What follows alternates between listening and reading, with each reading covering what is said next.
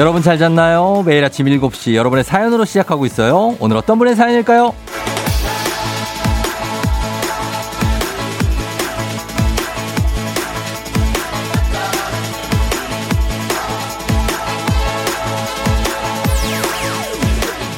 '핑짱님, 회사 숙소 아파트에 혼자 살았는데 지난주부터 실습생이 2명이 왔어요.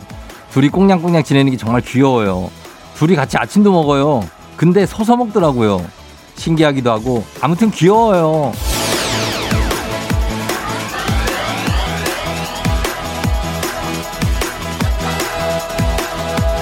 이 귀여운 두 분이 핑짱님의 외로움을 잘 달래주고 있나요? 맞습니다. 한 사람이 오는 일, 하나의 우주가 오는 일이라고 하잖아요. 근데 귀여운 우주가 이렇게 2개나 생겼다니 보는 것만으로도 얼마나 재밌고 신기하고 즐거울까요? 우리도 그렇지 않나요? 매일 아침 이렇게 모이는 거, 수없이 많은 우주, 아름다운 별들이 모여서 반짝이는 시간입니다. 자, 오늘도 다 같이 모여서 예쁘게 빛나보죠. 7월 15일 금요일, 당신의 모닝 파트너 조우종의 FM 대행진입니다. I'm only one. 7월 15일 금요일 KBS 쿨 FM 조우종의 FM 댕진. 오늘 첫 곡은 찰리 푸스의 One Call Away로 시작했습니다. 아, 금요일이 왔습니다, 여러분. 예, 잘 잤나요? 이제 뭐 피곤이 정말 올 대로 와서 지칠 대로 지쳤지만 이제 금요일이니까 한숨 돌려야 되겠죠.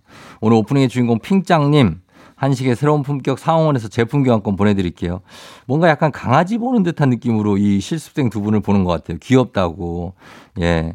아, 이렇게 혼자 이렇게 살다가, 누가 들어오면 기분 좋죠. 저 예전에 대구에서 제가 근무를 할 때 제가 혼자 사택에 살았거든요. KBS 사택이 있어요. 혼자 사는데 언제든지 뭐, 회사원들이 오면은 뭐 같이 이용할 수 있는 거죠. 어느 날 이제 퇴근하고 집에 왔는데 누가 한 명 누워있더라고. 예.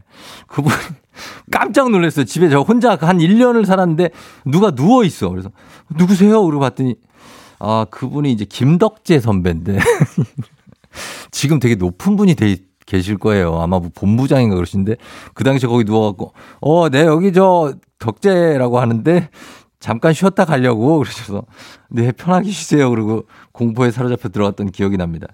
예, 그러나 또 반갑죠. 혼자 살 때 이렇게 누군가가 찾아와 주면. 자, 그래서 이제 핑짱님 오늘 선물 챙겨드리고 오늘도 저희 사연 소개된 분들께 청취율 조사 기간이죠. 1+1 선물 드립니다. 자, 오늘 선물.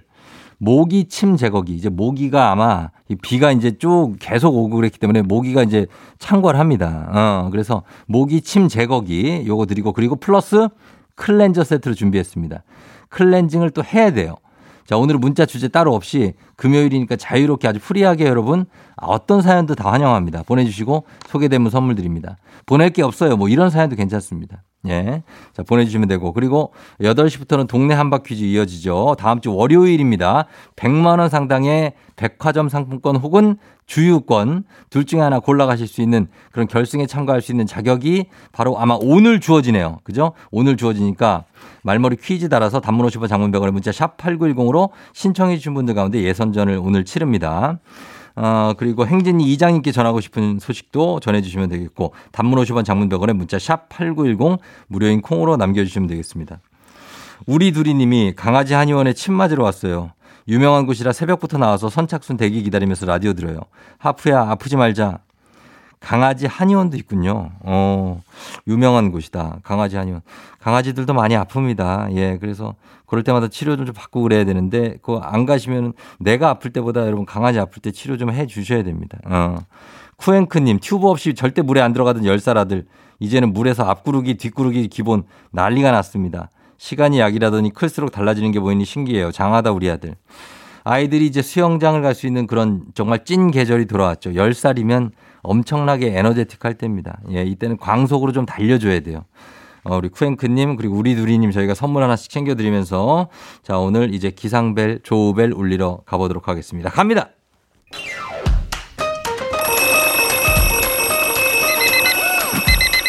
매일 아침을 깨우는 지독한 알람 대신에 쫑디가 조우종을 올려드립니다. FM 댕진의 모닝콜 서비스 조우종입니다.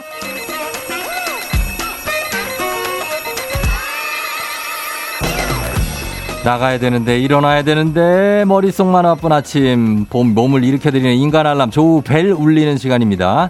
자 전화로 깨워드리고 간단 스트레칭으로 몸 일으켜드리고 신청곡으로 오늘 하루 응원해드리고 선물까지 드리는 일석사조의 시간이에요. 자, 조우종의 모닝콜, 조우벨 원하시는 분들 말머리 모닝콜 달아서 신청해 주시면 됩니다. 단문 50원, 장문 100원, 문자 샵 8910으로 문자로 신청 받을게요. 저희 전화 드려야 되니까 FM 댕진 홈페이지 오셔서 게시판으로 참여하셔도 됩니다. 센스 있는 여성들의 이너케어 브랜드 정관장 화이락 이너제틱과 함께하는 FM 댕진의 모닝콜 서비스 조우종입니다. 자, 오늘 전화 세 분께 걸어보는데 세 분까지 첫 번째 모닝콜 시청자는요. 5099님입니다. 15일 금요일에 모닝콜 좀 부탁드려요. 요즘 매일 너무 늦게 일어났는데 쫑디의 목소리로 한번 일어나 보고 싶어요. 뭐 한번 예 걸어봅니다. 요즘 매일 늦게 일어나는데 꼭 금요일에 깨워달라. 자, 이유가 뭘지 한번 걸어보도록 하겠습니다. 예. 15일 금요일, 13일의 금요일도 아니고 15일의 금요일에 모닝콜을 부탁하는 5099님. 아, 일단 울리는데. 자, 받았어요? 일어나세요. 네. 조우벨입니다. 일어나실 시간입니다. 안녕하세요. 예, 그래요. 반갑습니다. 네, 자, 일단 신청곡 받을게요. 깼으니까 신청곡. 아, 예. 10cm의 그라데이션요. 10cm의 그라데이션요. 네. 예, 일어나자마자 욕하시는 줄 알고 깜짝 놀랐어요.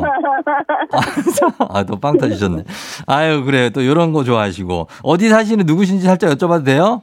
네. 동해에 사는 최동해라고 불러주세요. 동해에 사는 최동해 씨. 네. 제가 최동해 씨 신청곡 10cm 노래 받으면서 바로 저희 이제 일어나시고 몸 좀 푸셔야 되니까 네. 스트레칭 한번 필라조거든요, 제가. 네. 예, 스트레칭 한번 들어가 볼게요. 네. 자, 음악 주세요. 자, 간단한 겁니다. 간단한 거. 오늘 그냥 앉은 자세에서 갈게요. 네. 자, 허리 곧게 펴고 직각으로 앉으시고, 자, 양팔 앞으로 나란히 수평되게 곧게 펴입니다. 자, 양팔 그대로, 예. 자, 팔꿈치 처지지 않게, 오른팔만 몸쪽으로 당깁니다. 오른팔만 다시 쭉 당기고, 자, 다시 앞으로 나란히, 오른팔 당길 때 어깨부터 위에 등까지 쭉 당겨주시는 거예요. 자, 이번에는 오른팔 펴시고 왼쪽 팔 당겨볼게요. 왼쪽 팔 몸쪽으로 쭉, 예, 팔꿈치 내려가면 안 되고 그대로 그 높이에서 그대로 당겨요. 자, 등 쪽 펴주시는 거예요. 광배근 그리고 능형근까지 쭉 갑니다. 자, 한 번 더 오른팔 또 쫙쫙 당기고 펴고, 자, 왼팔 또 쫙 조였다가 펴주고, 예, 수축 이완해주고, 팔 내리면서 마무리하실게요. 네. 자, 몸 좀 펴졌죠? 네. 예, 감사합니다. 예, 이렇게 가시면서. 자, 저희 일단 자기소개 다시 한 번만 부탁드려도 될까요? 저요? 예. 아, 저는 동해 사는 최동해고요. 네. 예. 동해면 네. 강원도잖아요. 네, 강원도. 강원도고 그리고 저 바다가 가깝고. 네. 바다가 보이진 않고 그죠? 네, 보이진 않고. 맞아요. 아, 진짜 네. 또 동해. 아, 저도 예전에 한번 가봤는데 좋더라고요. 네. 지금 출근 시간이 언젠데 금요일에 끼워달라고 그러는 이유하고. 네. 궁금해요. 왜 유독 금요일에 깨야 됩니까 요즘에? 아, 요즘 계속 핸드폰에 콜을 했는데도 안 들리고 계속 늦게 일어나서. 예. 그리고 금요일은 더 일찍 일어나야 되는데 자꾸 더 금요일만 되면 더 늦게 일어나서 금요일은 왜 더 일찍 일어나야 돼요? 그러니까 평소보다 더 늦게 목요일날 더 늦게 자거든요. 그래서 조금 일찍 일어나야 되는데 늦게 자니까 더 늦게 일어날 수밖에 없고. 그래요? 몇 시에 자요? 네. 잠을? 아, 한 2시쯤. 2시요? 네. 왜요? 일을 하다 보면 2시가 되는 거예요? 아니요. TV를 보다가. 아니, 뭘 반전이 있네. TV 보다가요? 네. TV를 일찍 끄면 되잖아요. 아. 왜요? 밤에 재밌는 게 많이 나와요. 밤에? 아, 그것도 목요일 밤에? 아, 나 진짜. 알겠습니다. 예, 목요일 밤에 재밌는 게 많이 나오는 최동현 씨입니다. 예, 그래. 아니, 그럴 수 있죠. 예. 네. 어쨌든 간에 금요일에 잘 깼고. 네. 예, 그리고 오늘 하루도 기분 좋게 잘 시작하세요. 네, 감사합니다. 그래요. 저도 고맙고. 기합 한번 외쳐볼게요. 하고 싶은 말을 기합으로, 야, 뭐 이렇게 외치면서 마무리 해볼게요. 아자아자, 안녕. 예, 10cm의 그라데이션 듣고 올게요. FM 댕진에서 드리는 선물입니다. 가평 명지산 카라반 글램핑에서 카라반 글램핑 이용권, 수분 코팅 촉촉 헤어 유닉스에서 에어샷 U, 당신의 일상을 새롭게 신일전자에서 프리미엄 디시펜, 기능성 보관용기 데비마이어에서 그린백과 그린박스, 이너뷰티 브랜드 올린아이비에서 아기피부 어린 콜라겐, 아름다운 식탁 창조 주비푸드에서 자연에서 갈아 만든 생와사비, 판촉물의 모든 것 유닉스 글로벌에서 고급 우산 세트, 한식의 새로운 품격 사홍원에서 간식 세트, 문서 서식 사이트 예스폼에서 문서 서식 이용권, 메디컬 스킨케어 브랜드 DMS에서 코르테 화장품 세트, 갈베사이다로 속 시원하게 음료, 첼로 사진예술원에서 가족사진 촬영권, 천연 화장품 봉프레에서 모바일 상품 교환권, 아름다운 비주얼 아비주에서 뷰티 상품권, 미세먼지 고민 해결 뷰인스에서 올인원 페이셜 클렌저, 에브리바디 엑센코리아에서 블루투스 이어폰, 쏘 나이산 세차 독일 소낙스에서 에어컨 히터 살균 탈취 제품, 판촉물 전문 그룹 기프코에서 KF94 마스크, 주식회사 산과드레에서 한줌 견과 선물 세트, 피부의 에너지를 이너 시그널에서 안티에이징 에센스, 의사가 만든 베개 시가드 닥터필로에서 3중 구조 베개, 모기 물렸을 땐 버그바이트 띵에서 모기침 제거기, 하남 동네복국에서 밀키트 복요리 3종 세트, 정수기 생수 수돗물 안심 워터톡에서 가정용 수질 측정기, 지친 직장인의 활력충전 트레서피에서 옥타코산올 함유 건강기능식품, 블라인드의 모든 것 월드블라인드에서 교환권, 베베모린에서 어린이 스킨케어 릴리덤 프로바이옴 교환권, 홍삼과 아르기닌의 첫 만남 약사가 만든 아약 홍삼기닌 교환권, 제부도 해상 케이블카 서해랑에서 2인 탑승권을 드립니다.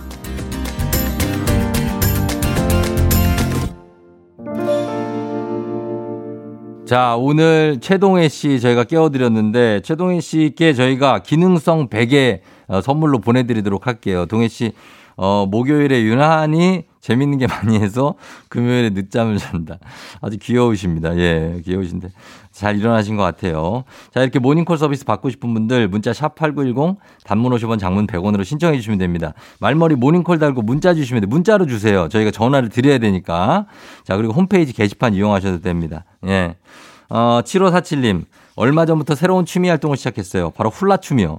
우연히 영상으로 본 훌라춤에 관심이 생겨서 등록했는데 생각보다 어렵네요. 마음은 하와이의 여신인데 몸이 하와이의 나무 토막입니다. 아, 훌라춤은 이제 오른쪽으로 손이 가면 이게 힙이랑 하반신이 왼쪽으로 가면서 허리도 돌려줘야 되니까 이게 약간 벨리 댄스 개념으로 가면서도 조금 오미하죠. 예, 그래서 좀 어려울 수 있는데 잘 배워놓으시면 쓸모가 분명히 있을 것 같습니다. 예, 7547님. 윤선주 씨, 남편이 10년 넘게 피던 담배를 끊었어요. 금연하는 건 너무 좋은데 문제는 금연 껌에 중독이 됐어요. 아니, 이런 분들 있다니까. 담배값보다 금연 껌 값이 더 나와요. 금연 껌 끊을 수 있는 좋은 방법 없을까요? 예전에 김수미 선생님께서 담배 끊으시고 금연 껌을 이렇게 씹으세요. 그래서 선생님 금연 껌이에요. 그랬더니 금연 껌 이걸 못 끊어. 이러셔가지고 금연 껌 맨날 이거 씹는데 이걸 끊기가 힘들어.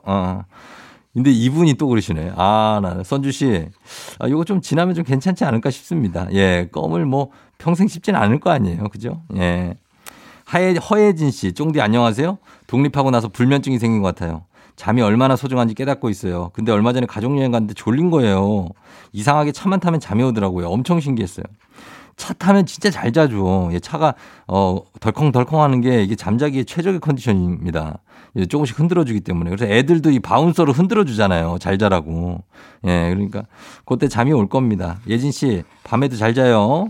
전철형님, 오랜만에 영화관에 다녀왔어요. 그런데 영화는 팝콘이랑 음료수 사서 먹으면서 보는 재미 아닌가요? 신랑이 팝콘 씹으면 시끄럽다고 팝콘을 안 사줘요. 아, 내 고소한 행복을 뺏은 신랑 너무해. 영화는 팝콘이죠. 예, 팝콘 씹어가면서, 그리고 나초까지 씹어주면서 봐야 영화가 아닌가 싶습니다. 예, 그런 영화 좀 봐줘야 될 것 같습니다. 예, 그렇게 보시고요. 그리고 9613님, 쫑디. 이렇게 재밌는 방송 혼자 듣기 너무 아까워요. 그쵸? 그래서 회사 복사실, 로비, 화장실, 아파트 게시판에 홍보했어요. 물론 많은 사람들이 알게 되면 내게 오는 혜택이 줄어들지만 행복은 나누면 배가 된다잖아요. 앞으로도 승승장구하는 쫑디가 되길 바라요. 야, 이분 대박이네, 진짜. 아니면 아파트에 보면 엘리베이터에 투명한 그 게시판 그거 종이 꽂는 데 있잖아요. 거기에다가 조우종의 FM 전단을 꽂아놨어. 아, 야, 이분 대단한 분인데. 야, 이분 상 줘야 돼. 계속 지각할 거야? 한 번만 들어봐. 조우종의 FM 댕진. 와, 진짜 힘든 아침을 깨워주는 대단한 방송. 이분 이거를 포토샵을 직접 하셔가지고 만드셨습니다. 아, 나 인정합니다. 이거는 진짜, 아, 이거는 현 박수 나가야 돼요. 예, 나가야 됩니다. 야, 9613님 정말 너무 감사하다는 말씀드리면서 우리 모기침 제거기와 클렌저 세트 사연 소개된 분들 모두 보내드릴게요. FM댕진 홈페이지 선물방에 연락처 남겨주시기 바랍니다. 자, 저희는 광고 듣고 올게요. 89.1 KBS 쿨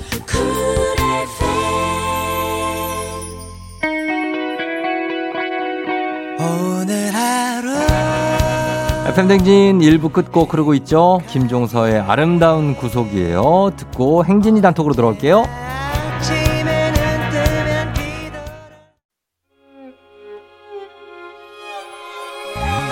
조우종 나의 조정 나를 조정해줘. 조우종 나의 조정 나를 조정해줘. 하루의 시절 우종조가 간다. 아침엔 모두 FM 댕진. 기분 좋은 하루로 FM 댕진.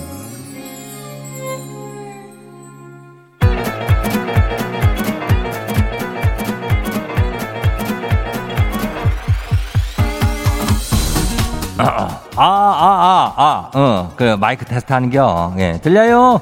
예, 행진이 이장인데요. 지금부터 저기 행진이 주민 여러분들 소식된 대로 가시오. 행진이 단톡이요.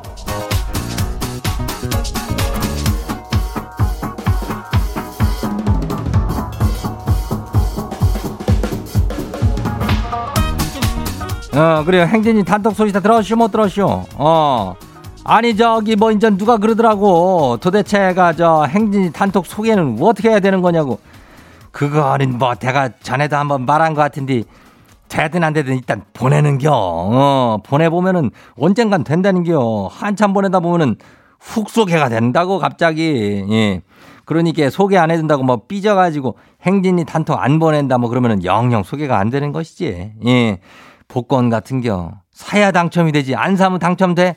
그냥 꿈으로만 남는겨. 알겠죠? 예, 그리고 문자가 샤프하고 89106 보내야 돼요. 단문이 50원이, 장문이 100원이, 문자가 89102니까 콩은 무료고, 알죠? 예, 이 짝으로 일단 보내놓으면, 오늘 선물은 이게 나가니까, 오늘은 유산균 세트요. 예, 유산균 꼭 필요한겨. 우리 행진이 가족들 그 이장이 건강 챙기는겨. 그래요. 그럼 행진이 단톡 한번 봐요. 첫 번째 가시기 봐요. 예, 오소희 주민이요. 이장님, 아침 운동 시작한 지가 한 달하고도 보름이 지나는데, 아니, 살이 영 안 빠지네요. 속상해요. 아니, 이장님이라면 이런 상황이 계속 운동하나요? 참고해서 앞으로 할지 말지 정해볼게요. 운동을 한 지가 한 달에다가 보름 지냈다면 이제 45일인데, 살이 한 2kg 정도는 빠져야 정상인데, 예, 속상할 수 있어. 근데 요것은, 앞으로 계속 안 하면은 살이 영영 안 빠지고 심지어 찔 수가 있는겨. 그럼 원상 현상 유지라도 하려면 어떻게 해야 되는겨? 운동을 계속 해야 되는겨. 알겠죠? 예, 다음 봐요. 두 번째 거시기 익명으로 하시오. 이장님, 지는 9월에 간호조무사 시험 공부를 하고 있시오. 아니, 배우다 알게 된 정보를 드려요. 혈액에 칼슘이 부족하면은 뼈에 있는 칼슘을 혈액으로 뺏어간다네요. 그럼 뭐가 와요? 그래요, 골다공증 아니에요. 우리 몸은 참 신비해요. 다들 칼슘 잘 챙겨주세요. 이걸 왜 익명으로 보낸겨? 이거 뭐 그렇게 익명으로 보낼 이유도 없는 거 아니야? 칼슘 몸에 좋다는 거는 누가 뭐...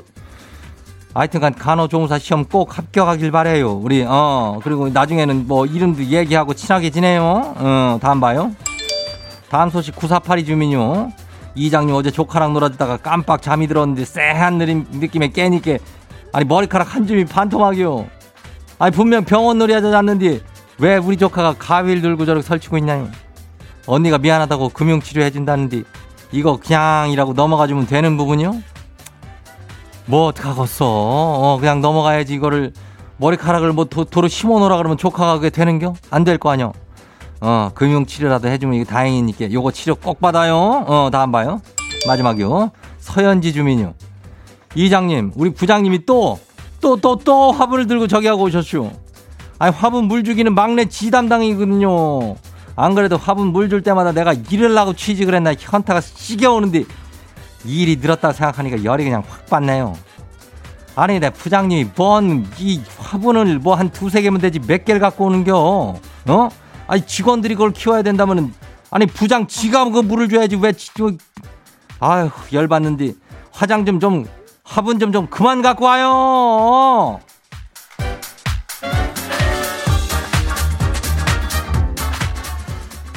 건강한 오리를 만나다 다양오리와 함께하는 행진이 단톡. 자, 오늘 소개된 주민 여러분께는 유산균 세트를 그냥 냅다 보내줘요. 이 행진이 단톡은 항상 연중 무휴로 다 열리고 2장에 항상 나오니까 여기 행진이 가족들한테 알려주고 싶은 정보나 소식이 있으면은 행진이 말머리 달아서 보내주면 돼요.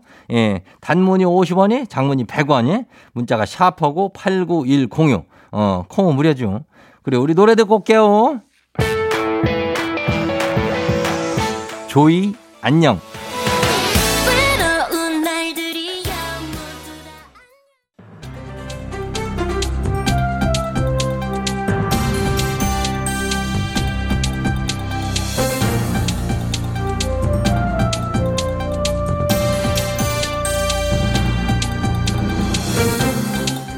안윤상의 빅마우스, 저는 손석회입니다.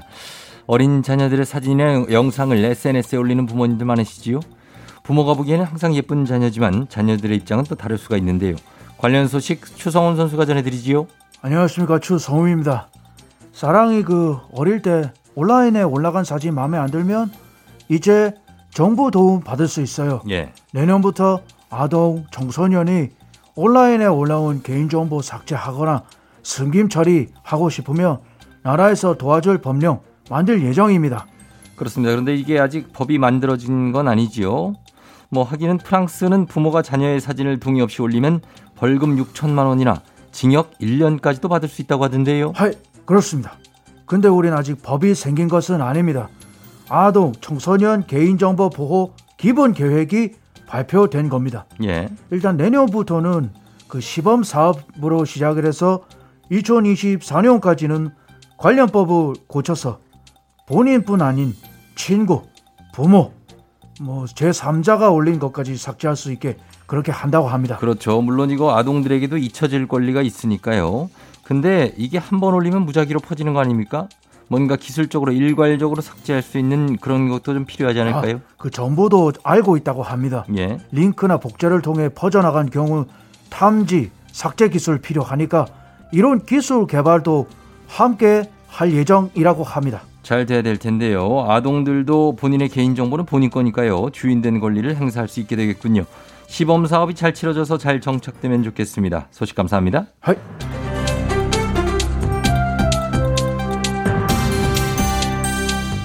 다음 소식입니다. 그동안 직계의 후손이나 호적이 없던 독립유공자 156명이 대한민국 공식 서류상 등재됩니다.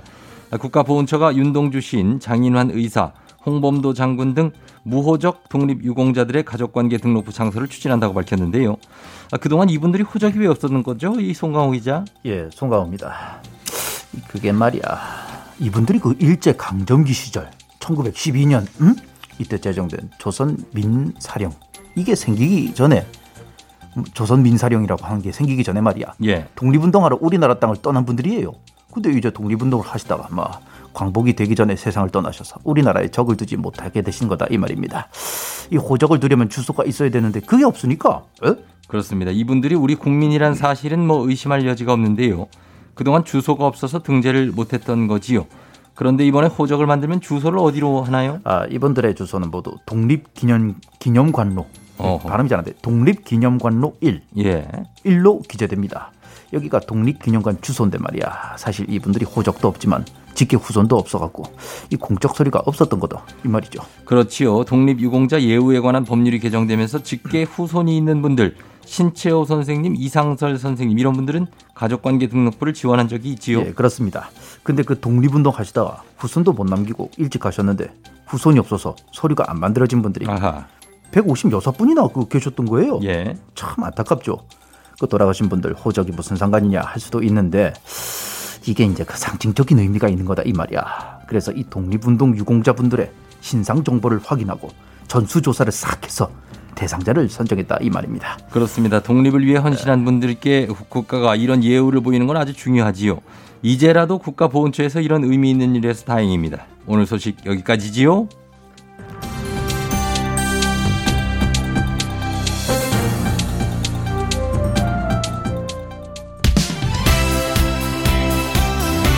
정우, 유연석, 손호준, 너만을 느끼며.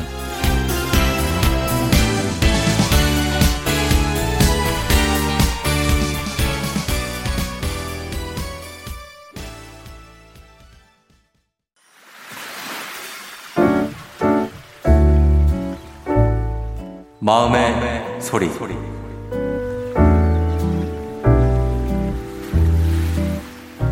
안녕하세요. 마음만은 20대이고 싶은 용산 사는 30대 직장인입니다. 바로 본론으로 들어가자면 최근에 저희 팀의 팀장님이 새로 오셨는데 엄청난 수다쟁이셨습니다. 며칠 전 팀장님의 환영 회식을 하게 되었는데 음식이 나오기 전부터 말씀을 시작하신 팀장님은 나온 음식이 다 식어가도록 말씀하시는 데만 집중하시고 그걸 듣는 직원들은 밥도 못 먹고 심지어 1시간 동안 듣던 직원들도 어느덧 영혼이 탈출하고 리액션이 고장나 모두 뚝딱이가 되어갔습니다.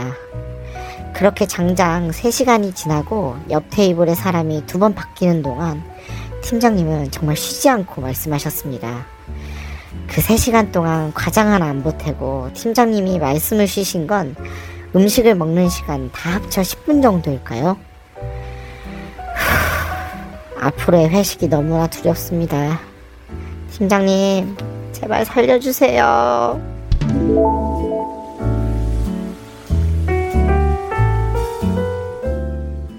자, 오늘은 익명을 요청하신, 예, 이 30대 직장인분의 마음의 소리였습니다. 아, 굉장합니다. 예, 아, 재밌네요. 아니, 뭐는 수다를 이렇게 뚝딱이가 될 때까지 영혼이 다 가출하죠. 이렇게 되면은, 예, 3시간을 얘기를 한다고요? 아, 밥을 안 먹어요? 아, 우리 부장님, 아, 팀장님인가? 예, 대단하시네. 난 이런 분들 얘기를 한번 들어보고 싶어. 어떻게 하는지. 예. 그리고 이 익명님, 요거 이렇게 하실 때 그냥 드실 거 드셔야 돼요. 예, 이거 생각하다가 계속 이거 뭐 메비우스에 빠져나올 수가 없어. 예, 계속 이렇게 되니까 팀장 바뀔 때까지 그냥 드셔야 됩니다. 드시면서 듣고 하고 뭐 아, 예. 아, 예. 그럼요. 그럼은 입죠. 이렇게 가셔야 됩니다. 예. 저희 익명님 응원해드리면서 건강기능식품 보내드릴게요. 건강이 좀 안 좋아지실 것 같으니까. 자, 이렇게 매일 아침 속풀이 하고 가시면 됩니다. 원하시면 익명 처리해드리고 삐소리도 하고 뭐 다 처리해드리니까 선물도 드려요. 카카오 플러스 친구 조우종의 FM 댕진 친구 추가하시면 자세한 참여 방법 보실 수 있습니다. 1239님, 우리 딸이 유유. 새벽부터 유유. 이불에 아주 커다랗게 유유 지도를 그렸네요. 이불 빨래 해야겠어요. 네버엔딩 빨래 지옥입니다. 아, 새벽에 지도를 그렸다. 몇 살인지를 안 보내주셔서 궁금하네. 이게 기저귀 찰 나이가 지나서 그린 것 같은데, 그렇죠? 근데 아, 요거 아이들도 요거 자기가 지도 그리면 아니면은 혹시 너무 급한데 놀다가 너무 재밌게 놀다가 급해서 이게 소변 같은 경우에는 그냥 보는 경우도 있어요. 예, 근데 요럴 때 너무 혼내지 마시고 좀 괜찮아라고 해주셔야지 애들도 지들도 당황하거든요. 창피하고. 예, 격려해 주세요. 이건 빨래 지옥, 아, 괜찮아요. 예, 선물 드릴게요. 자, 3분은 자 이제 100만 원 상당의 상품권을 향한 치열한 한판승이죠. 이제 거의 다 왔습니다. 다음 주 결승을 향한 마지막 예선이에요. 여기서 승리하는 분이 결승 진출하는 겁니다. 문재인이 8시 동네 한바 퀴즈로 시작할게요. 저희는 음악 듣고 퀴즈로 돌아오도록 하겠습니다. 스피커 투나잇. 오늘 내 아침을 그래서 봐봐.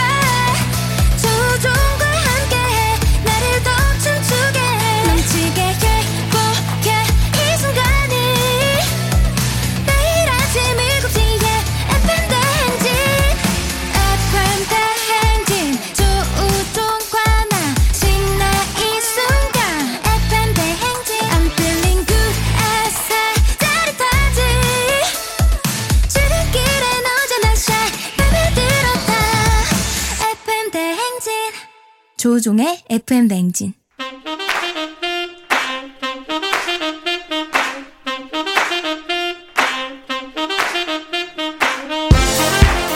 바쁘다 바빠 현대사회, 나만의 경쟁력이 필요한 세상이죠. 눈치, 지식, 순발력 한 번에 길러보는 시간입니다. 경쟁이 꼽히는 동네 배틀, 문제 있는 8시 동네 한바 퀴즈.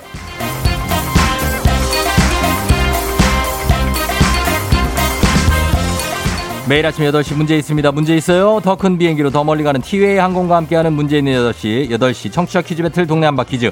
자, 동네 이름을 걸고 도전하는 참가자 두 분 모십니다. 이 참가자들과 같은 동네에 거주하고 있다면 바로 응원의 문자 보내주시면 됩니다. 응원해 주신 분들도 저희가 선물 드려요. 단문 50원, 장문 100원, 정보 이용료가 드는 샵 8910으로 참여하시면 됩니다. 하나의 문제, 두 동네 대표가 대결하고요. 구호 먼저 외치신 분들 우선권 드립니다. 오늘 기본 선물 마스크팩 드리고 전화 연결만 돼도 마스크팩은 나가는 거죠. 자, 결승에 못 오른다고 해도 승리를 하면 그만큼 선물이 쌓이니까 승률만큼 선물은 계속 받아간다고 볼 수 있습니다. 그리고 퀴즈를 마친다 그러면 응원해준 동네 친구분들 10분께 흑수, 모바일 커피 교환권 흑수 드리고요. 그리고 100만 원 상당의 상품권, 주유 상품권, 백화점 상품권 중에 고를 수 있습니다. 결승 진출권이 주어집니다. 자, 오늘 금요일이기 때문에 오늘 이기는 분이 바로 결승 진출합니다. 자, 첫 번째 참가자는 바로 동탄의 김영식 씨입니다. 자, 오늘 또 3일째인데 받아봅니다. 안녕하세요. 네, 안녕하세요. 네, 영식 씨. 네. 그래요. 오늘 느낌 어떻습니까? 오늘 그래도 한 이틀 통화하니까 예. 마음이 차분해졌어요. 그래요. 일단은 뭐 M이상으로 굉장히 공부했다는 흔적을 보여줬는데 네. 그리고 동탄에서 응원도 많이 받았거든요. 네. 예, 오늘도 승리하면 결승 진출입니다. 아, 좀 욕심이 가네요. 그래요. 예, 자, 네. 조금만 기다려 주시고요. 네. 자, 이 동탄의 영식 씨에 맞서는 도전자 만나보도록 하겠습니다. 다 도전자, 아, 오늘은 0172님인데 이번 상반기 성과금 안 나온답니다. 100만 원 상품권 저한테 주세요. 가정에 보탬이 돼야 돼요. 자, 걸어봅니다. 여보세요? 안녕하세요. 반갑습니다. 어느 동 대표 누구신가요? 상암동 대표 올리비아입니다. 상암 대표 올리비아님. 네. 예, 반갑습니다. 자, 상암 쪽이라면 우리가 또 굉장히 익숙한 동네죠. 그렇죠? 네. 예, 상암에 사시고, 올리비아님은, 오늘, 어때요? 공부 좀 하고 도전하시는 겁니까? 공부할 수 없을 것 같아가지고, 네. 그냥 편히 보려고요. 아, 편하게 본다고요? 네. 요 분이 이제 3승을 하신 수 있는 분이라 굉장히 좀 막강한 실력자라고 볼 수 있거든요. 너무 잘하시더라고요. 예, 예. 그래서 마음을 비웠습니다. 마음 비우고? 네. 알겠습니다. 예. 말 좀 여러 가지 해요. 혹시라도 이제 여기서 틀리면 그냥 안녕이거든요. 그렇죠. 예. 쫑대한테 하고 싶은 얘기라도 해요. 뭐 이기면 되니까, 그죠? 네. 맞아요. 이길게요. 예, 자, 이기고 또 얘기하면 되니까. 자, 그럼 구호 먼저 정하겠습니다. 동탄의 영식진 동탄입니까? 네, 동탄으로 가겠습니다. 동탄 가고, 자, 상암의 올리비아님은요? 정답이요. 정답으로 가겠습니다. 동탄 대 정답입니다. 자, 네. 동탄 정답 연습 한번 하겠습니다. 하나, 둘, 셋. 정답. 예, 좋아요. 자, 이렇게 가겠습니다. 두 분 모두 답을 모르시면 힌트 외치면 살짝 힌트 드리고 셀 때까지 답 못 외치면 바로 안녕입니다. 자, 문제 준비되시죠? 네. 네. 문제 드립니다. 폭염이 이어지는 여름, 요즘은 정말 에어컨 없이는 살 수가 없죠. 여름이 되면 이 에어컨을 만든 분이 인류의 진정한 구원자라는 농담반 진담반의 찬사가 이어집니다. 1902년 인쇄물의 형태를 변형시키는 습도와 열기를 제거하기 위해 공기 조절 장치를 만들어내면서 생긴 에어컨. 이 에어컨을 만든 사람은 미국의 발명가이자 사업가인 윌리스 하빌랜드 캐리어입니다. 반면 선풍기에 대한 발명설은 기원이 불분명한데 아무튼 처음 만들어진 선풍기는 수동으로 움직였을 거라고 추측이 됩니다. 그렇다면 지금처럼 전기를 이용한 선풍기를 발명한 사람은 누구일까요? 정답 상암 나왔습니다. 정답. 다이슨 아닙니다. 자, 이렇게 가고요. 자, 동탄님 기회 네. 있습니다. 동탄님 3, 2, 1 에디슨. 뭐라고 하셨어요? 다시 한번 갈게요. 예, 동탄님. 자, 3, 2, 아닌가요? 1 뭐라고요? 에디슨이요? 네. 에디슨 정답입니다. 아, 예. 처음에 좀, 저 못 들을 뻔했어요. 아니, 에디슨 그랬는데 정답을 안 들려가지고, 아, 이게 아닌가 싶죠. 아, 잘 안 들려가지고. 네, 예, 조그맣게 얘기해서 못 들을 뻔했어요. 예. 다행입니다. 예, 에디슨. 정답은 에디슨이고, 1%의 연관과 99%의 노력이 천재다라고 말씀하신 분이죠. 예. 잘 맞췄습니다. 네, 동타님. 아, 이렇게 되면 이제 결승 진출하게 됐는데요. 진짜. 예. 아, 이게, 그래도, 이게, 운인 것 같아요, 그냥. 운. 운이다. 네. 요거는 공부한 데서 안 나왔나 봐요. 아, 요거는 얘 생각나는 사람이 에디슨밖에 없었습니다. 아, 그래요? 예, 네. 잘 맞춰주셨고 일단은 네. 결승전까지 올랐는데 만약에 네. 결승에서 승리하면은 백화점 상품권 100만 원 혹은 주유 상품권 100만 원이거든요. 네. 예, 이 중에서 뭘 갖고 싶습니까? 저는 저 처음에도 얘기했듯이 백화점 상품권 예. 이게 아들이 옷을 좀 좋아해요. 그래서 옷 사는 거에 좀 보탬 좀 해주게. 아들 고1인데 옷 사는데 100만 원 다 씁니까? 아니 그건 아니죠. 이거 와이프가 좀 예. 욕심내지 않을까요? 아, 와이프도 좀 이렇게 챙겨주고. 네. 아, 알겠습니다. 자, 그러면 일단 월요일에 결승전 도전할 텐데 거기에서 네. 떨어지는 것만큼 아까운 거 없어요. 그렇죠. 그쵸? 보니까 예. 예, 그러니까 꼭 승리하시길 바라고 주말 동안에 잘 준비하시기 바랍니다. 네, 알겠습니다. 예, 그래요. 아, 다시 한번 축하드리고 우리 동탄님. 네. 영식 씨. 네. 예, 그래요. 월요일에 만나요. 네. 예, 안녕. 안녕. 예, 자, 동탄님이 승리하면서 잘 마무리가 됐습니다. 상한님은 좀 아쉽게 됐고요. 그러나 최선을 다해주셨는데, 아, 다이슨이 나오는 바람에, 아, 거의 비슷했는데, 스는 비슷했는데, 다른 슨, 에디슨이었습니다. 자, 이제 청취자 문제 내드리도록 하겠습니다. 자, 잘 들으세요. 에어컨 선풍기 이전에 인류에겐 더위를 쫓기 위한 도구로 부채라는 도구가 있었죠. 청취자 문제입니다. 부채는 우선, 태극선, 미선, 윤선 뭐 이렇게 기능과 모양에 따라서 다르게 불렸는데요. 그중에 얇게 깎은 겉대를 맞붙여서 살을 만든 접었다 폈다 하게 된 쥘부채의 이름은 무엇일까요? 명창들이 왜 소리하실 때 들고 계시는 거 요거 무엇인지 맞춰주시면 되겠습니다. 보기 드릴게요. 1번 합죽선, 2번 서큘레이터, 3번 진동벨. 자, 이 중에 답이 있습니다. 예, 어렵지 않죠? 예, 맞춰주시면 되겠습니다. 합죽선, 서큘레이터, 진동벨. 정답 보내실 곳 짧은 건 50원, 긴 건 100원, 문자 샵 8910, 콩은 무료예요. 정답자 20분께 모바일 커피 교환권 보내드릴게요. 그리고 재밌는 오답 보내주신 분들 중에 한 분 추첨해서 월미도 테마파크 이용권 보내드립니다. 자, 음악 듣는 동안 여러분 답 보내주시면 되겠습니다. 음악은요. 이 곡 드릴게요. 이정현, 와. 이정현의 와 듣고 왔습니다. 자, 이제 청취자 퀴즈 정답 공개하도록 하겠습니다. 바로 공개할게요. 정답 바로 두구두구두구두구두구두구두구 합죽선이죠. 예, 설마 서큘레이터겠냐고. 그러니까.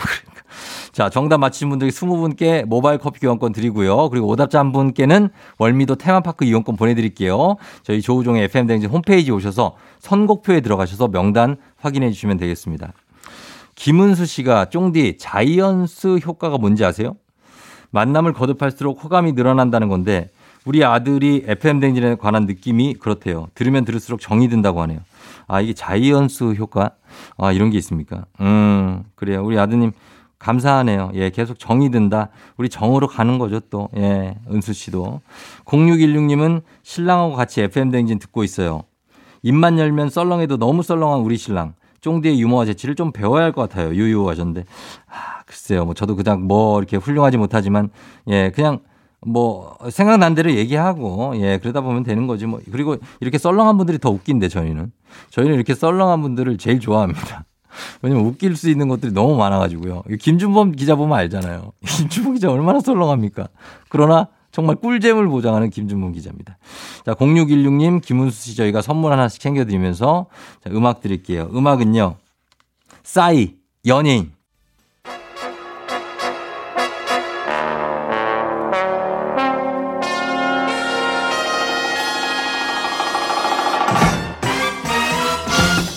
관철 모닝뉴스 KBS 김준범 블리블리 기자와 함께합니다. 안녕하세요. 네, 안녕하세요. 예, 뭐 다리는 나아가고 있는 건가요? 오늘 이제 이 방송 끝나고 병원 가서 이제 상태 보고 예. 이 보호대를 풀지 결정한 날이어서 예. 제가 지금 학수고대하고 있습니다. 뭐 며칠 됐죠, 이제? 일주일. 얼마 안 됐네요. 엄청 답답해요, 이거. 답답하다고요? 예, 더운데. 예. 아, 저는 예전에 예. 한 3개월 하고 있었어요. 온깁스. 반깁스를 그리고 목발 짚고 다니고 네, 그냥 접질렸는데 힘줄이 네. 늘어난 건데 그 정도 가요. 아, 저도 뭐 힘줄이 늘어난 건데 네. 일주일만 해도 이렇게 답답한데 아유 3개월 일주일에 풀면 진짜 금방 푸는 거예요. 진짜로. 네. 예. 아무튼 빨리 푸셔서 괜찮은 것 같고 오늘 첫 소식은 내일이죠. 토요일에 서울 네. 도심에서 아주 민감한 두 개의 시위가 동시에 열린다고요. 예, 우리나라에서 보기 드문 네. 일종의 뭐 진풍경이 열리는데 뭡니까? 우리나라에서 열리는 여러 가지 이제 집회 중에 가장 네. 민감한 것 중에 하나가 네. 동성애, 성소수자 관련 집회가 찬반이 아주 첨예합니다. 그렇죠. 그래서 이제 우리가 성소수자를 부르는 여러 가지 용어가 있지만 이제 퀴어 축제. 예, 퀴어라고 하잖아요. 그래서 서울 퀴어 축제 뭐 들어보신 분들이 있으실 들어봤어요. 거예요. 예. 한동안 자리 잡았다가 코로나 때문에 쭉 못 열리다가 3년 만에 올해 다시 열리고요. 서울 광장에서 이제 서울 퀴어 축제가 네. 한 2만 명 정도 참석하는 상당히 큰 규모고 예전에 퀴어 축제들 열렸던 모습들 상상하면 네. 특히 이제 퀴어 그러니까 성소수자분들은 굉장히 화려하게 꾸미는 걸 많이 하거든요. 그래서 화려한 복장에 좀 보기 드문 모습들이 네. 나와서 사실 뭐 사진 기자들, 촬영 기자들이 되게 이제 좋아하는 행사 중에 하나죠. 예, 그림이 소위 말해서 그림이 나오니까. 네. 이거 뭐 저 해외에서도 많은 이런 퀴어 축제가 있는 걸 본 적이 있는데 이게 뭐 열리는 거는 열릴 수 있죠. 근데 항상 반대하는 단체들이 옆에서 막 동시에 네. 막 집회를 하고 하는데 올해도 그렇게 될까요? 올해는 더 뜨겁게 반대를 할 것 같습니다. 사실상 올해는 거의 맞불 집회에 가깝다고 볼 정도로 거의 같은 자리 맞은편에서 왼쪽이 퀴어면 오른쪽이 반대 집회 거의 같은 규모 2만 명 정도가 그리고 퀴어 축제가 이렇게 한 바퀴 서울시청 인근을 한 바퀴 쭉 도는 행진이 있는데 똑같은 코스로 행진을 합니다. 그래요? 그러니까 따라가면서 규탄하고 비판하겠다는 거고 예전에 뭐 이제 주로 보면은 종교 단체들 그다음에 이제 어떤 가족의 이 정체성을 지켜야 한다는 이런 보수적인 단체들이 반대를 해왔는데 올해는 훨씬 이제 세를 키워가지고 뭐 퀴어 축제, 그다음 맞불 집회가 동시에 부딪히는 모습이 내일 토요일 주말 내내 연출될 것 같습니다. 조금 뭐 걱정되기도 하네요. 과격한 분들이 있을 수도 있으니까. 일단 뭐 물리적 충돌은 안 되게 경찰이 중간 일종의 펜스를 치기 때문에 뭐 그것만 넘어오지 않으면 물리적 충돌은 없을 것 같긴 합니다. 근데 이번에 너 눈길을 끄는 건 뭐냐면 우리나라에 최근에 새로 부임한 미국 대사가 퀴어 축제에 참가해서 이 성소수자들을 지지하는 그런 움직임을 보인다고요. 예, 안 그래도 이제 첨예하게 부딪히는 행사인데 이 미국 대사, 다른 나라도 아니고 미국 대사가 참여하면서 더 관심을 끌고 있는 건데 더 재밌는 게 미국 대사의 이력입니다. 이제 미국 대사가 필립 골드버그라고 아마 생소하실 거예요. 우리나라가 최근 1년 반 동안 미국 대사가 공석이었습니다. 그랬다가 이번 주에 부임을 해왔는데 뭐 정치인이나 유명한 뭐 어떤 정치인이 아니기 때문에 이름은 생소하실 텐데 필립 골드버그 이분이 직업 외교관인데 동시에 본인이 성소수자입니다. 아 그래요? 예, 그래서 본인이 남성인 연인이 있는 그런 성소수자고 본인도 이미 뭐 외교가에서 알려져 있는 사람이어서 성소수자인 미국 대사가 퀴어 축제에 참여해서 본인은 성소수자의 인권을 옹호한다. 이런 것들은 필요하다라고 이제 발언을 할 예정이라고 해요. 그렇다 보니 사실 안 그래도 이제 퀴어 축제를 반대하는 보수단체 입장에서는 굉장히 좀 오묘한 거예요. 그러니까 사실 정치적으로나 전통적으로 보면 보수단체는 전통적으로 친미죠. 미국을 지지하는 입장이었는데 미국에서 온 대표, 대사가 퀴어를 지지한다고 하니 보수단체들이 지금 미국 대사 물러가라, 미국 대사 뭐 규탄하는 집회를 열고 있거든요. 그런 상당히 좀 보기 드문 오묘한 풍경이 열리면서 내일 충돌이 이제 더 언론의 관심을 받게 될 것 같습니다. 그래요. 과연 이게 다양성을 존중하는 사회로 가는 움직임이 될 것이냐, 아니면 또 뭐 이렇게 막 여러 가지 불미스러운 충돌이 생길 것이냐, 참 관심이 모아지는. 사실 뭐 이 부분은 워낙 생각들이 다르셔가지고 함부로 뭐 말하기는 어렵지만 어쨌든 우리나라도 이제 퀴어, 그러니까 성소수자가 중요한 갈등 사안이 되고 있는 사회인 건 분명합니다. 맞습니다. 자 그리고 다음 소식은 정부가 2026년부터 곰 사육을 금지한다는데. 지금 곰 사육이 합법입니까? 나 곰 사육 하는 게 합법은 처음 들어봤는데. 그러니까 곰 사육을 금지한다고 하면 대부분 그런 반응이에요. 그럼 지금은 합법이었어? 그런데 지금은 합법입니다. 그래요? 예. 그러니까 어떤 뉴스 생각하시면 되냐면 가끔 이런 뉴스들 나와요. 민가에서 키우는 곰이 탈출해가지고 경찰이나 소방관들이 뭐 추적하고 생포하고 사살하고 이런 뉴스들이 나오는데 곰이 탈출해서 민가로 내려왔겠지. 그게 동물원에서 키우는 곰이 탈출한 게 아니고요. 말 그대로 민가에서 키우는 곰. 민가에서 키우는 곰이 민가로 내려왔어요? 아니 민가에서 키우는 곰이 김준범 지금 헷갈리는데. 뭔가 그러니까 정확하게 말하면 민간에서 키우는 곰이 탈출을 해서 이제 민가로 내려온 거죠. 알겠습니다. 어렵네요. 이 키우는 분들이 이제 곰 농장을 하는 분들이에요. 곰 농장을 하는 분들이 이제 거기서 곰이 탈출하는 사고가 왕왕 일어나는데 그렇군요.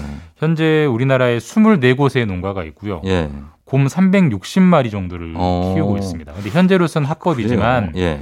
이제 이 곰들이 이제 죽거나 여러 가지로 이제 뭐 동물원으로 보내거나 하는 조치들을 해서 2026년부터는 예. 이제 곰은 키우지 말자라는 이제 협약을 환경부랑 곰사육협회가 맺었다. 그래서 2025년 12월 31일까지만 예. 곰 사육이 합법일 거다라고 해요. 그래요. 곰을 사유재산화할 수 없다는 얘기인 거죠? 사실 예, 맞습니다. 이게 이제 어떻게 곰을 키웠나라는 게 그 예전에 우리 웅담을 많이 먹고 그때 막 그랬잖아요. 정부가 웅담을 권장을 했어요. 아 진짜? 그래서 곰을 키워서 웅담을 팔면 농가 소득이 증진된다라고 80년대에 권장을 했다면서 농가들이 많이 키웠는데 예. 그 흔적이 지금까지 남아 있고 이제서야 이제 정리하는 작업을 예. 하는 겁니다. 약간의 동물 학대일 수 있으니까 예, 뭐 예. 괜찮은 것 같고요. 그리고 곰 얘기 나온 김에.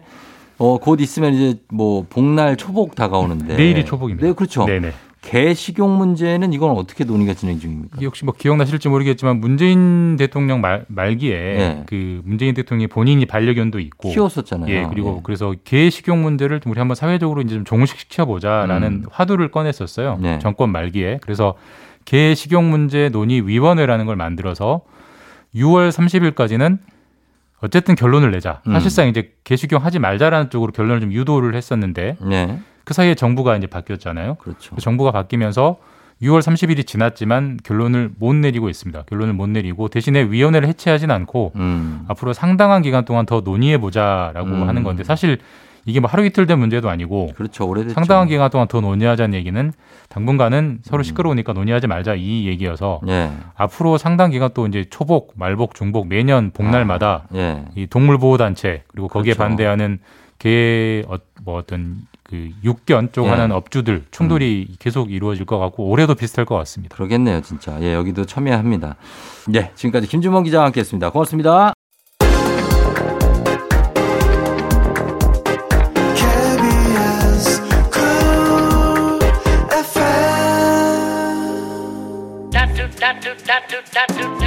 FM 댕진 3부 함께하고 있습니다. 자, 저희는 잠시 후에 금요일에 정말 마스코트 같은 분이죠. 배지 기상캐스터와 함께 일어나 회사 가야지로 다시 찾아올게요.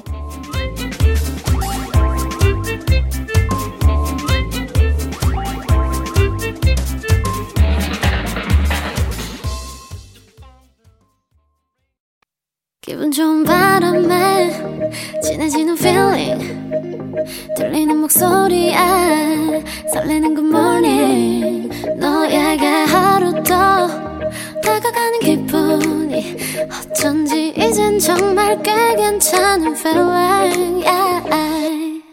매일 아침 조우종의 FM 댕진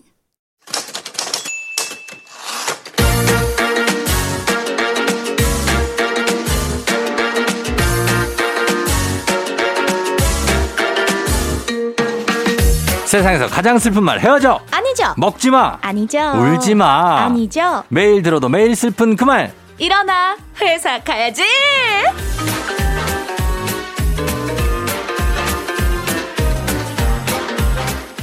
청취율 조사가 끝나가고 있습니다. 야구로 치면 9회 말 홈런 9회 말 투아웃에서 홈런을 알려줄 구원타자가 필요하죠.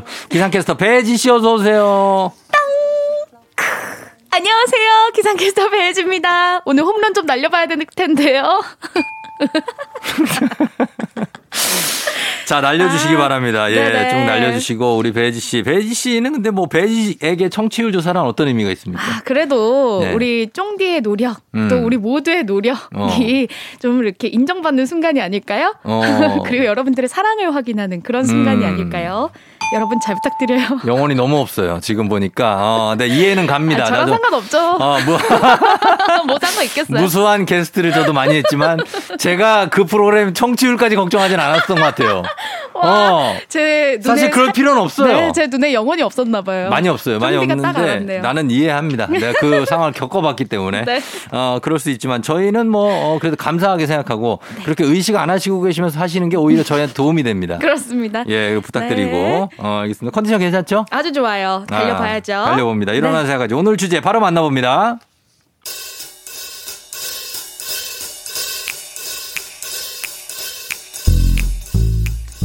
저희 회사엔 다양한 에이스들이 모여 있어요. 아, 혜지 씨, 좋은 아침. 야. 오, 오셨어요. 출근길 엄청 막히죠. 출근길이야, 뭐 맨날 막히지. 그나저나 오늘 점심 뭐 먹을까? 부장님 방금 출근하셨잖아요. 사람이 말이 점심 메뉴는 말이야 원래 출근하면서 고르는 거야. 오늘은 구내식당 말고 나가서 먹자. 11시 반쯤 나갈까? 아니다 11시 아니다 10시 50분에 나가. 점심시간 제일 빨리 사라지는 건 조 부장님이 1등이고요. 혜지씨 프린터기 또 고장났어? 기계가 사람을 알아보나 봐요. 아, 진짜 제가 뽑으려고만 하면 고장나네요. 이상하게 만지는 모든 게 고장나는 똥손 에이스도 있고요. 부장님, 톰이 배를 타면 뭔지 아세요?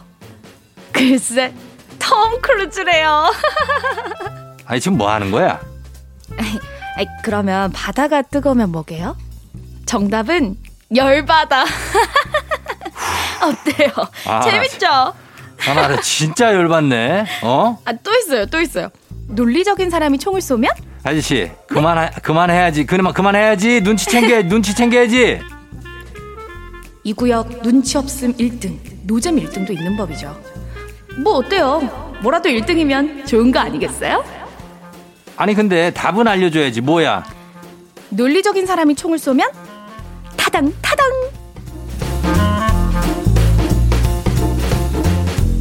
자, 이렇게 되네요. 혜지씨, 딴 건 몰라도 이 구역의 에이스는 나다. 이것만은 내가 1등이다. 아, 하는 거 있습니까? 아, 저는 벌레 잡는 거. 벌레? 이거 1등입니다. 손으로 잡잖아요. 네. 벌레 큰 풍뎅이도 손으로 그냥 내리칩니다. 그렇죠. 예. 저는 두렵지 않아요. 그렇죠. 네. 바퀴벌레를 이렇게 들고 대화를 나누신다는 얘기가 있어요. 그렇게 다리 잡고, 네. 오, 왔어? 이렇게 오고고고, 저리로 가자. 아, 곤충과의 대화를 나누시는 배혜지 씨. 정말 그건 네. 1등이네요. 회사에서 벌레 네. 나오면은 제가 이렇게 싹 처리해드립니다. 처리해드리고, 네. 어머머머 이렇게 할 때. 베스코예요. 베스코 출동해가지고 네. 싹 정리해드립니다. 정리해드릴 수 있는 어떤 배혜지 씨의 그런 능력들. 네. 자, 이런 겁니다. 오늘 일어나 회사가 에서 이 분야의 에이스는 나야 나. 우리 회사에서 이것만은 내가 1등이다 하는 것들 사연 보내주시면 되는 거죠. 네, 예를 들면 이런 겁니다. 탕비실 재고는 제가 쫙 꿰고 있습니다. 믹스커피 아직 충분하고요. 아, 봉지 과자는 좀 더 채워주세요.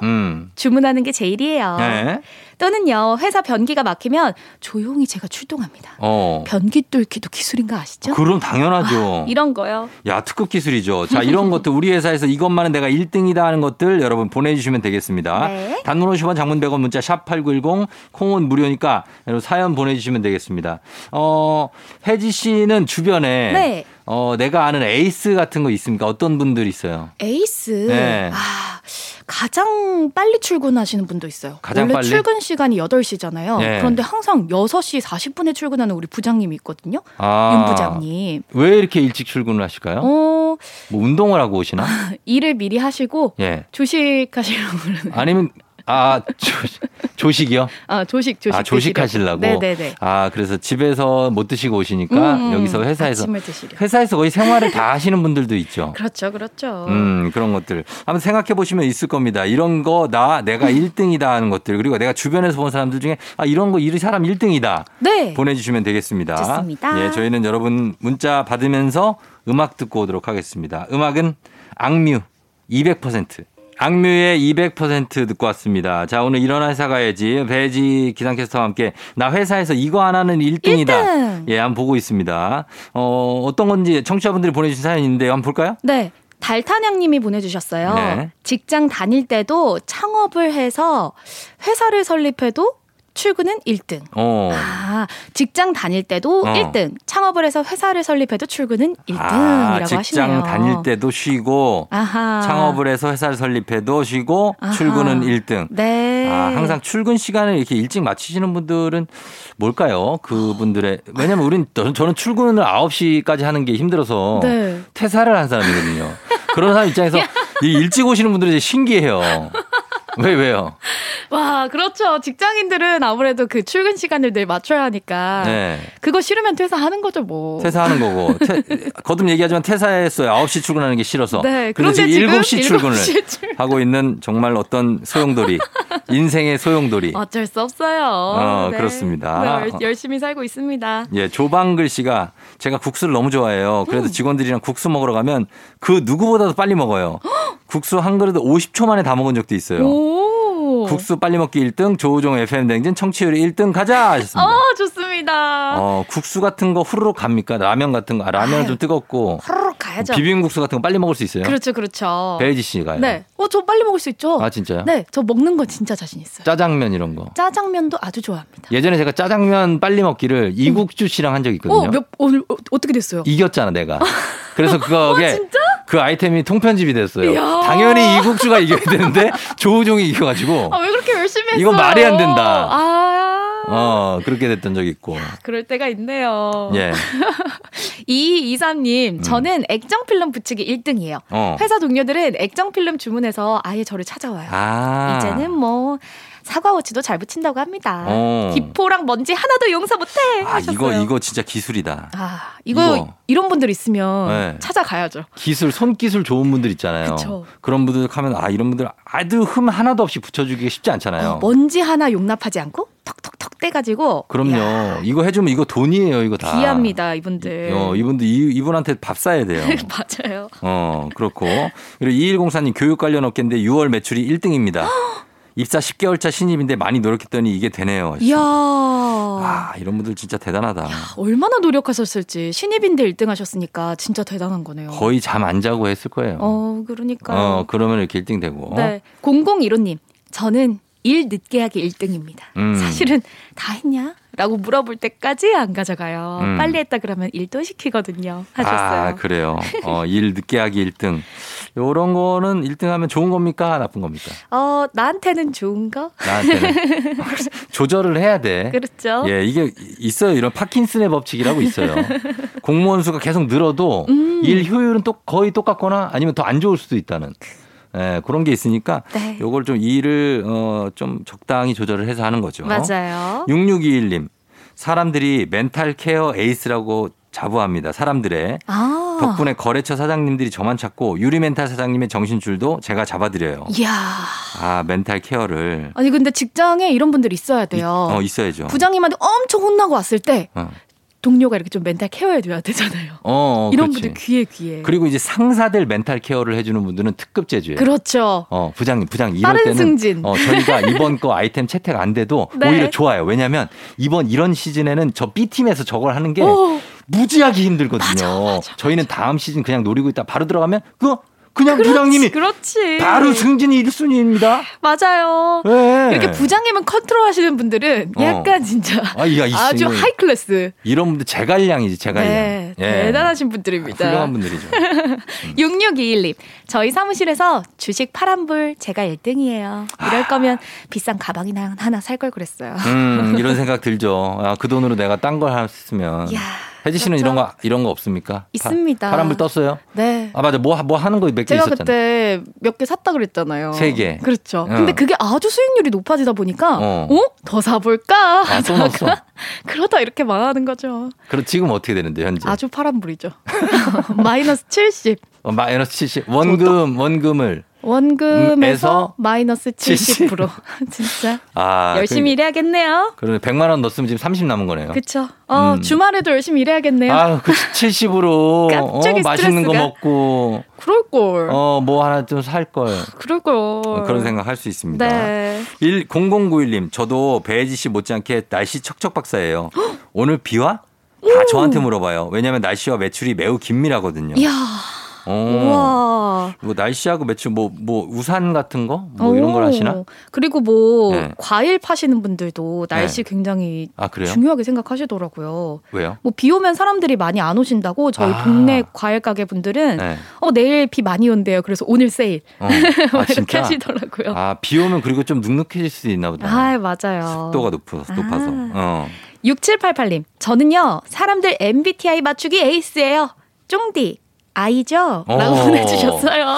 아이까지는 맞출 수 있지. 아이 맞지. 아이나 이. 배지 씨 2죠? 2죠. 이거는 누가 보면 맞죠. 2 5개지. 근데 그 뒤에 붙는 거 있잖아요. 뭐 S, 네. 뭐 J, 뭐 맞아요. F 이런 걸 맞춰야지. 그렇죠. 예, 그거까지 맞춰주시면 인정하는데 배지 씨는 ENFJ 이런 거 아니에요? 아, 저 ENFP. ENFP. 계획이 없어요. 즉흥적이구나. 아, 즉흥적이구나. 네. ENFP. 우리 쫑디는 네, ISFP. 맞아요. 아, FP가 똑같네요. 그러네요. 우리가 좀 예. 감정적이고. 즉흥적이고.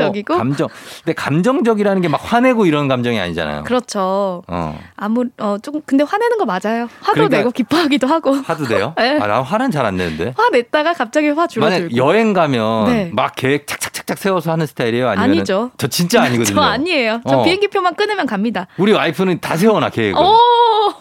편하네. 근데 그런 사람이 있으면 그런 사람이 있어야 좋아요. 돼요. 네. 안 없으면은 우리끼리 가잖아요. 아무것도 못 하고. 우리 누워 있어야 돼. 아무것도 못 하고 뉴욕 둘이 가도. 그렇죠. 자유의 여신상도 안 봐. 아 그렇죠. 그리고 그냥 올 수 있어요. 뉴욕 가서 그냥 베이글만 하나 먹고. 캐나다 갔는데 나이아가라 폭포 안 보고. 야 그냥 뭐 저기 저 햄버거 하나 먹자. 이러다 올 수 있어요. 안 되겠네. 우리 둘은 안 되겠다. 그거 안 됩니다. 네네. 네. 자 그리고 또 뭐 있습니까? 아 그리고 1021님 21세기 보부상은요 1등이 저예요.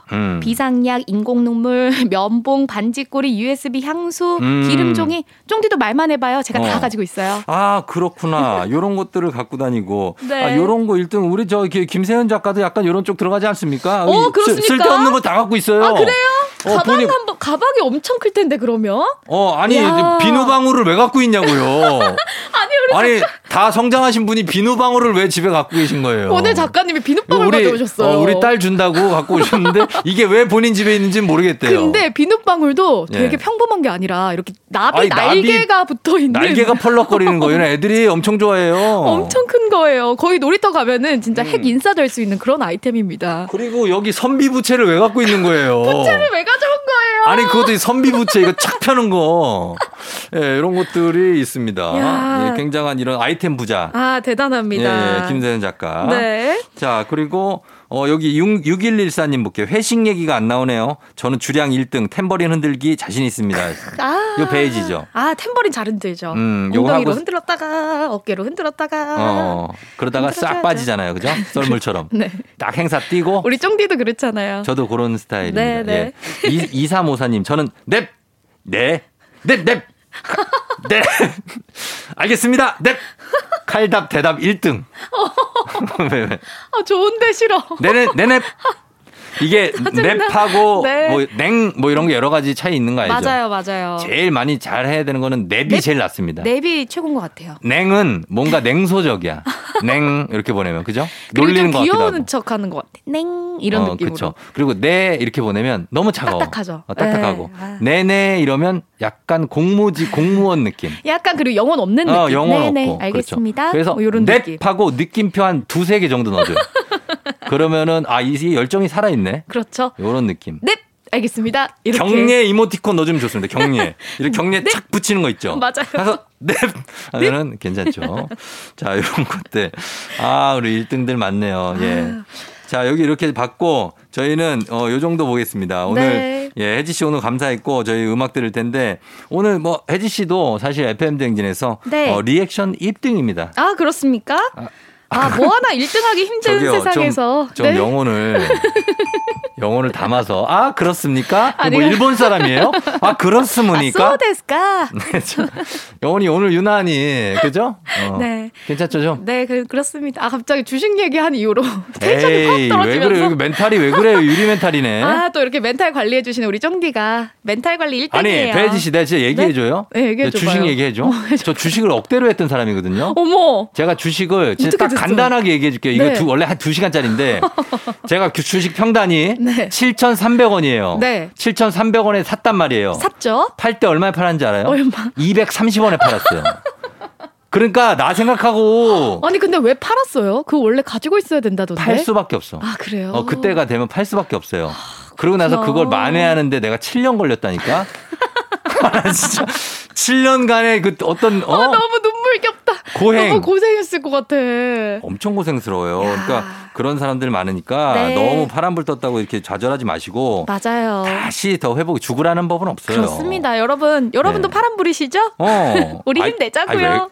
왜 그래요 진짜. 아니야. 그런 사람들 있을 거야 분명히. 다들 네. 다 이렇게 우쭈쭈 하면서 갑니다. 네. 괜찮습니다. 괜찮아요. 그렇습니다. 예, 언젠가 다시 살아난다. 네. 자, 저희는 음악 들으면서 배지 씨 보내드리도록 하겠습니다. 배지 씨 안녕히 가세요. 여러분 즐거운 주말 보내세요. 폴킴 있잖아.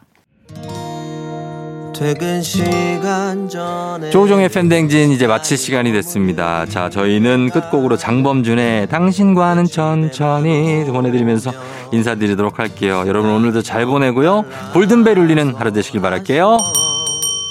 제대로 모시고